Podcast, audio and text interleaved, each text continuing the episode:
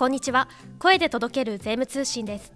この番組は週刊税務通信を発行している株式会社税務研究会が税制改正の動向1週間分の税務会計ニュースなど旬なトピックスをお届けしています。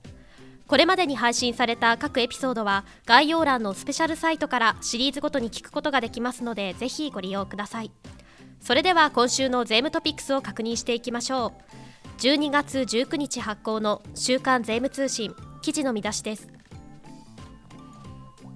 自民党税調令和5年度税制改正大綱を大筋固める。インボイス税額計算で帳簿上の不一致を調整するケース。売り手編。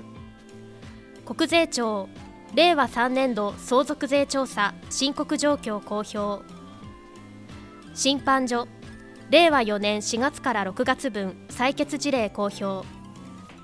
国税庁インボイス制度の実施に伴うシステム修正費用の取り扱いを公表。図解でわかるインボイス制度第18回は売り手としての留意点。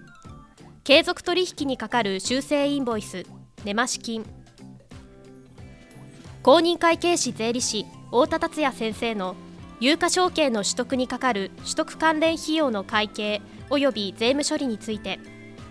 M&A に先立って行われるデューデリジェンス費用の取り扱い。税理士仮込豊先生の税理士実務 Q&A セカンドオピニオン。第22回は法人税。改修工事が建物と認定され資本的支出に該当する場合。令和4年度税制改正シリーズ法人税関係措置法。税理士和光先生の税務相談消費税は令和5年10月1日に免税事業者が登録事業者となる場合の取り扱い。ショーウィンドウは副業収入の所得区分と帳簿書類の範囲。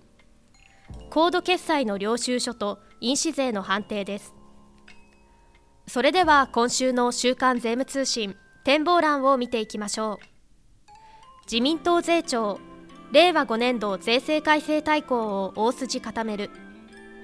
自民党税制調査会は12月15日までに令和5年度税制改正大綱を大筋固めました。12月15日現在防衛費の財源確保をめぐる調整が続いていますが年度改正項目は確定しています。法人課税では企業による先導的人材投資を促す措置を手当し研究開発税制を大幅に見直します。資産課税では相続開始前贈与の加算期間を現行の3年から7年に延ばすとしました。すでにお知らせしている通り小規模事業者に対する納税額にかかる負担軽減措置などインボイス制度の円滑な実施に向けた所要の整備が盛り込まれます。インボイス制度適格請求書等と帳簿の借受消費税額が一致しない場合の対応。売り手編。インボイス制度下では適格請求書等の記載事項である消費税額等に関して波数処理ルールがあります。今週号の記事では適格請求書等の消費税額と帳簿上の借受消費税額が一致しない場合の対応について売り手側の調整の要否をお届けします。インボイス関連では国税庁がインボイス制度のシステム修正費用について既存システムの効用を維持する場合は修繕費とする扱いを公表しました。令和3年分相続税の課税割合が平成27年以降最高。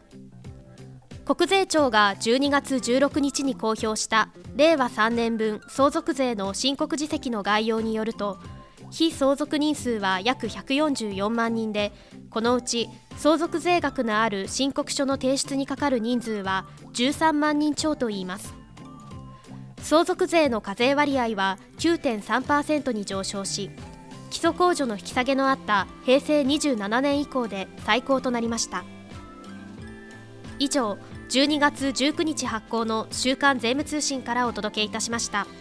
記事の詳細は週刊税務通信本誌でぜひご覧ください。最後までお聞きくださりありがとうございました。この番組は株式会社税務研究会が運営し Apple Podcast、Spotify、Amazon Music などで配信中です。最新回の配信時にお知らせが届きますのでポッドキャストアプリからぜひ番組登録をお願いします。それではまた次回の配信でお待ちしております。